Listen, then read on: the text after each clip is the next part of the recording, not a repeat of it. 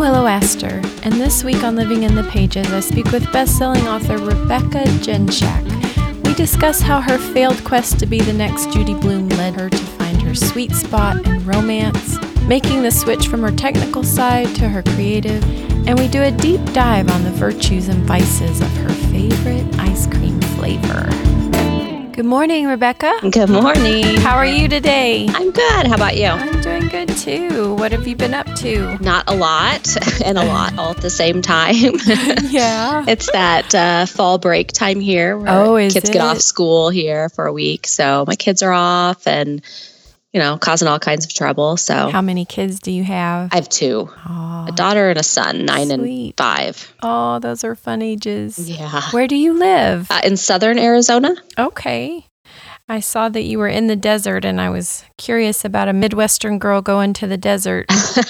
Yeah, we've lived sort of all over. We started in Missouri, and that's where I met my husband. He's from Michigan, and then we moved to Kansas, and then we went to Maryland, and now we're in Arizona. So We've lived sort of all over. What's your favorite place? I think Kansas is my favorite of any place. Really? We've lived. We lived just like near Kansas City. Okay. It was really nice. It's really pretty there. Kansas City's grown up quite a lot. It really has. Good food. Yep. Lots of barbecue. Everybody always talks about the barbecue when they go there. How long have you been writing? Tell me about you. Well, I've been writing for quite a while, but only publishing for a few years. And I'm one of those people that always wrote, you know, even as a kid, I wrote poems and short stories and plays and whatever. And then I went to college and got a degree in technical writing. So I've been doing that for a lot of years. And then I always thought I was going to write a book, but it was like one of those things that I was going to do someday, right? Like when life slowed down, when, I don't know, when the stars perfectly aligned. Which is never. Right, totally. And I thought I was going to write like middle grade. I really wanted to be the next Judy Blume. Like those books, you know, were so important to me as a kid. I was an avid reader and, you know, those books were such a big part of my childhood. But when I tried to write the middle grade, I really struggled. And for a lot of years I tried and just couldn't. And so one day I sat down and I was like, I'm just going to write whatever comes to me. And that was romance. So since then it's come much easier. That's so fun. I love Judy Blume also. And it is like, there's that person missing out there now. Right. We need to call out all the future Judy Blumes to come to the table. Right. But I'm glad you found your place. That's awesome. Yeah, me too. I really love it. And do you work full time as well? I do, but I have some flexibility. I'm a technical writer, and so I work for a software company. So my hours are, I mean, I still work a 40-hour week, but it's more flexible in that I can go in early or work late. So it gives me some flexibility that I wouldn't have, I think, with other jobs. I can work from home some days. Nice. Those kinds of things, so...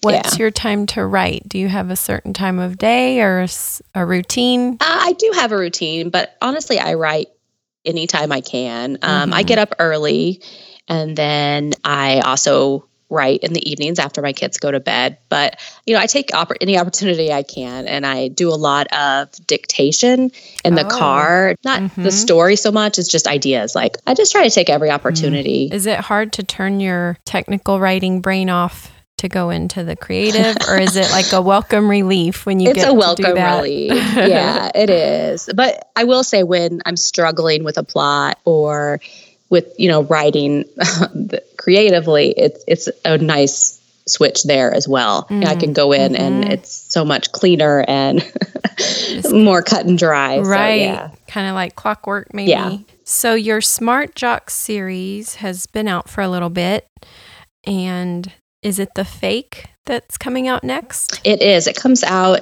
November 21st. This is airing on November 14th, so it will be just the very next week. Oh, nice. So tell me a little bit about what inspired this series and how you get in the college frame of mind. Well, I had been writing characters that were a little bit older, and I don't know. So I read Kennedy Ryan's Long Shot, and I got the book in the morning and I was like, oh, a basketball book. Like I love basketball, but I'd never really seen any basketball romances. And I read that book from cover to cover in a day. And it's a long book. It's not an easy book, and it's a heavy book. And what spoke to me so much about that book, I mean, it's a great book. She's a great author, but she's great. Yeah. But what spoke to me and what like really, I think, turned my brain in a new direction was she really spoke basketball. Like that was part of their love language almost, you know? And I don't know, it was like the first time that I thought, you know, a sports romance can be more than just about an athlete who falls in love. It can really, like, they can speak to each other through, you know, this love and different love language. So that's sort of what inspired it. I'm a much lighter writer than Kennedy Ryan, obviously. So I love college basketball more so than the NBA. So I decided I would set it in college, and it just kind of grew from there. I really, honestly, I had no idea if anyone would read about basketball players from a virtually unknown author, but I was just so excited about it. And I loved college. I mean, college was a great time for me. I met my husband at the end of college, which I think worked out nicely because I got to have lots of fun. And yeah, so it was just a great time for me. So I think it's easy and kind of fun for me to slip back into that time of my life when things were pretty easy and the things that seemed like a big deal at the time, you know, really weren't. And people can make mistakes, and they do make mistakes, and it's just kind of expected because of their age. And I don't know, it just opens up a whole new world for me that I really enjoy getting into. Do you have any muses for the characters? Not really. I mean, I started off kind of like following some different college basketball players and NBA players to get kind of an idea of what their life looked like. But in the end, it just kind of turns into what I wanted them to be, right? Yeah. Like how I pictured it in my wildest fantasies, you know? So not really. I don't do muses too much. I often, after I write a book, will try and go find someone that I think, because, you know, I know that people love seeing those, but I don't necessarily write to one. What's the first thing you do when you finish a project? When I finish a project, plot the next one usually. I have a really hard time moving on from a book until it's like published and out in the world. So I think I get that little bit of a break while all the different things are happening that I can't do. Right. So when the book is, you know, really finally done and ready to be published, that's when I'm like, okay, now my brain can move on to new characters. Do you feel like that's maybe why you prefer series, if you do in fact prefer writing series? Because you like to stay in that world a little longer. Yeah. And the other thing I really like about series is I love secondary characters. I think they can really make a book. It's so fun. You know, these, you get lost in not just one character or two characters, but a whole group of them, and you get invested in all of their stories. So I think I really like that aspect of it. It can also be really tricky to write, which I've found writing this series. It's my first true series, like, you know, standalone series, but I at times put too much information in about a character, and then later I'm like, oh, I know I said something about this, you know? So it's like you have to really keep track of so much more details when you do that. So that's been a learning curve, but I love secondary characters, and I love having this full world for each book. Do you have a way of keeping track of all that stuff? I do now. I have a spreadsheet that I keep of names, anything I say about them, like what they look like or their preferences. Like, you know, I wrote an entire book and I had a character drinking coffee. And then at the end, I realized that I said in a previous book, this character doesn't like coffee. So they would never drink coffee, you know? So, I mean, luckily I found it before anyone else did. So now I keep that kind of stuff in a spreadsheet, and that has helped. And it's helped with names too, because I tend to be drawn to the same names for minor characters. And I'm like, I have 12 Cindy's, or, you know, whatever. So it helps with that as well. Nice.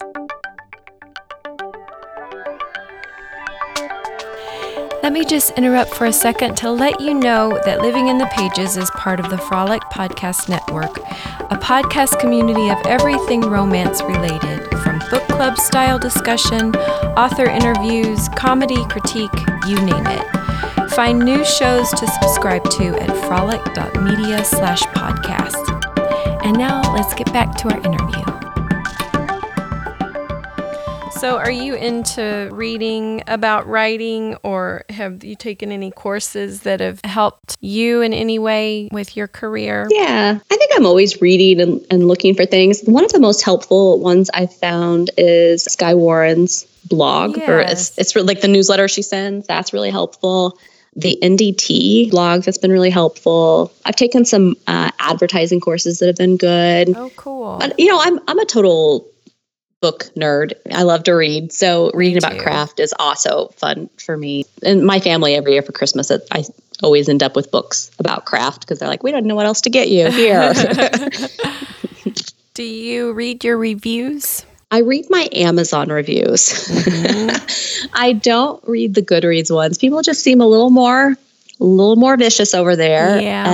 And, you know, I found that it would like ruin an entire day over something totally stupid, because I'm a huge believer in people being able to review and rate a book any way they want, right? Mm-hmm. Like I get that, but it's hard to stomach as, you know, something that you wrote and hold close to you. So right.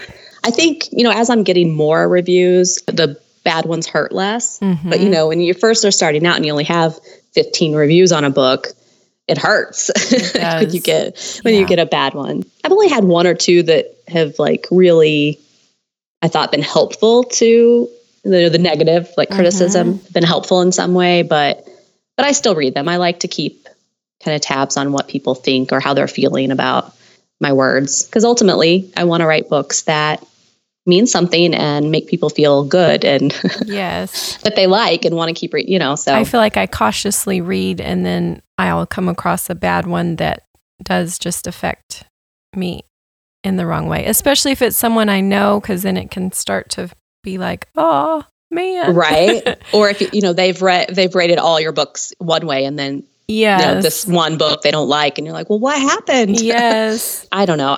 It's getting easier, but it's still. Some reviewers are pretty vicious, and that's hard.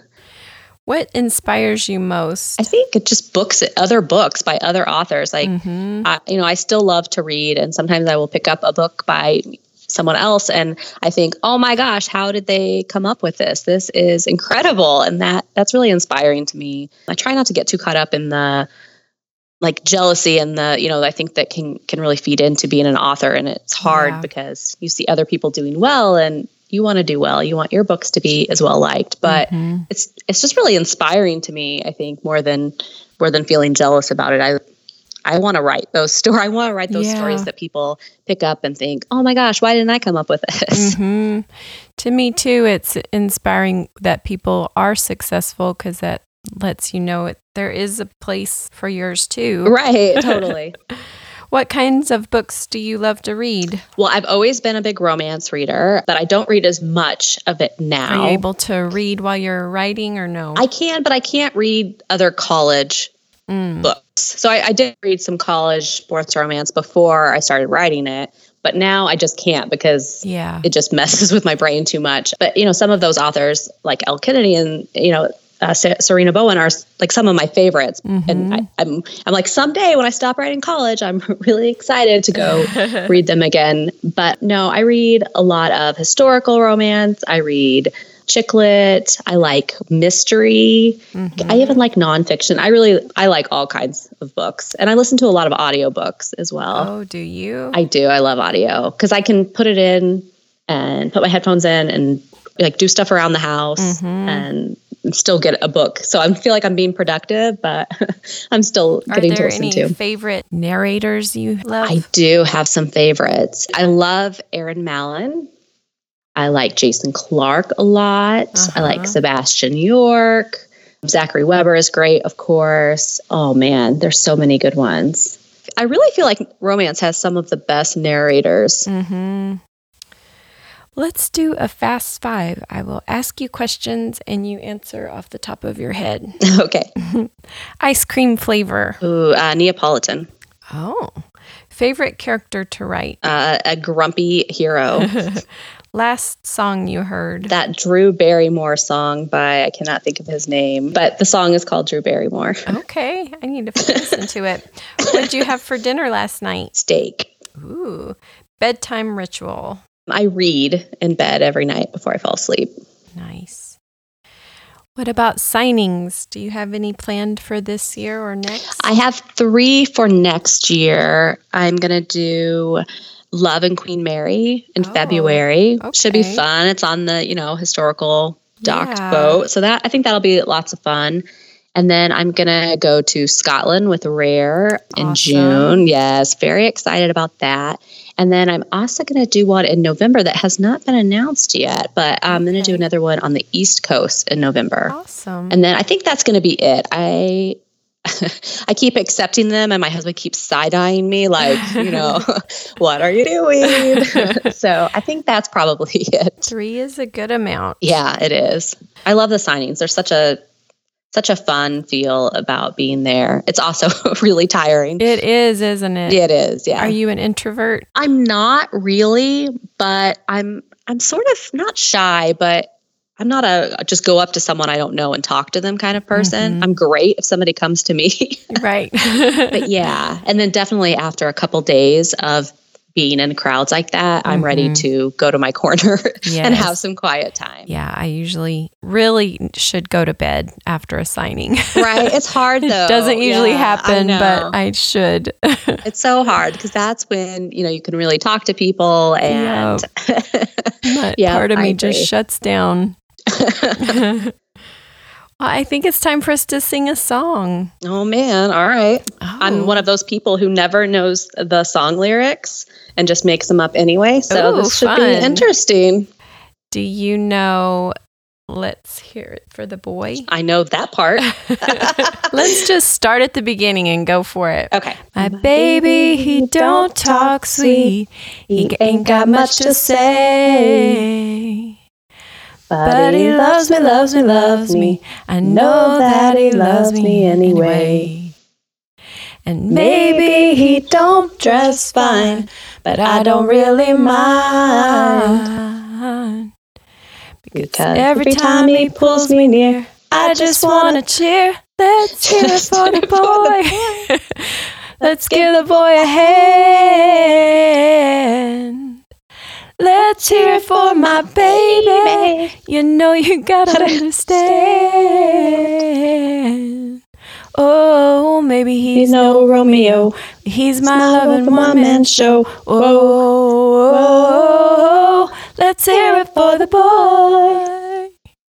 Ooh. Nice. Nice. I thought I heard a little growl in there and everything. Oh, man. I will not be listening to this later. Well, I hope you have a great fall break. Thank you. Yeah, no, it should be good. We're going to have some fun. We're going to do some fun things and then some not fun things too, like, cleaning. Yeah. I hope you have a great rest of the day. Yeah, you too. One more random question. Sure. Do you eat your Neapolitan flavors separately? Or do you eat them together? Well, I eat the strawberry and the vanilla together, and usually the chocolate's what's left over. I'm not a big fan of chocolate ice cream. Oh, But that makes my family happy because they like the chocolate, so it works out. You should hear my family go on about this ice cream. We pretty much just rip it to shreds, and I don't know why. Well, you don't eat the chocolate, so that says something right there. Yeah, I guess it would make more sense just to buy strawberry, but I don't know, there's something very pleasing about opening the carton and you're like, ooh, there's 3 choices. And then you can act like you've got restraint and be like, I'm not eating the chocolate though. Exactly. I'm being have. Or behaving. Right. All right. Well, thanks. I'm glad to know that. And I will think of you the next time I see that ice cream. Have a great day. You too. Bye-bye. Bye.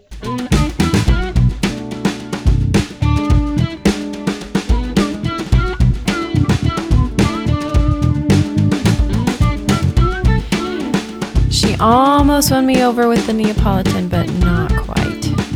Anyway. Go pick up her book. Next week, The Fake comes out on the 21st. And join me here next week. Living in the Pages is now part of the Frolic Podcast Network. Find more podcasts you'll love at frolic.media/podcast.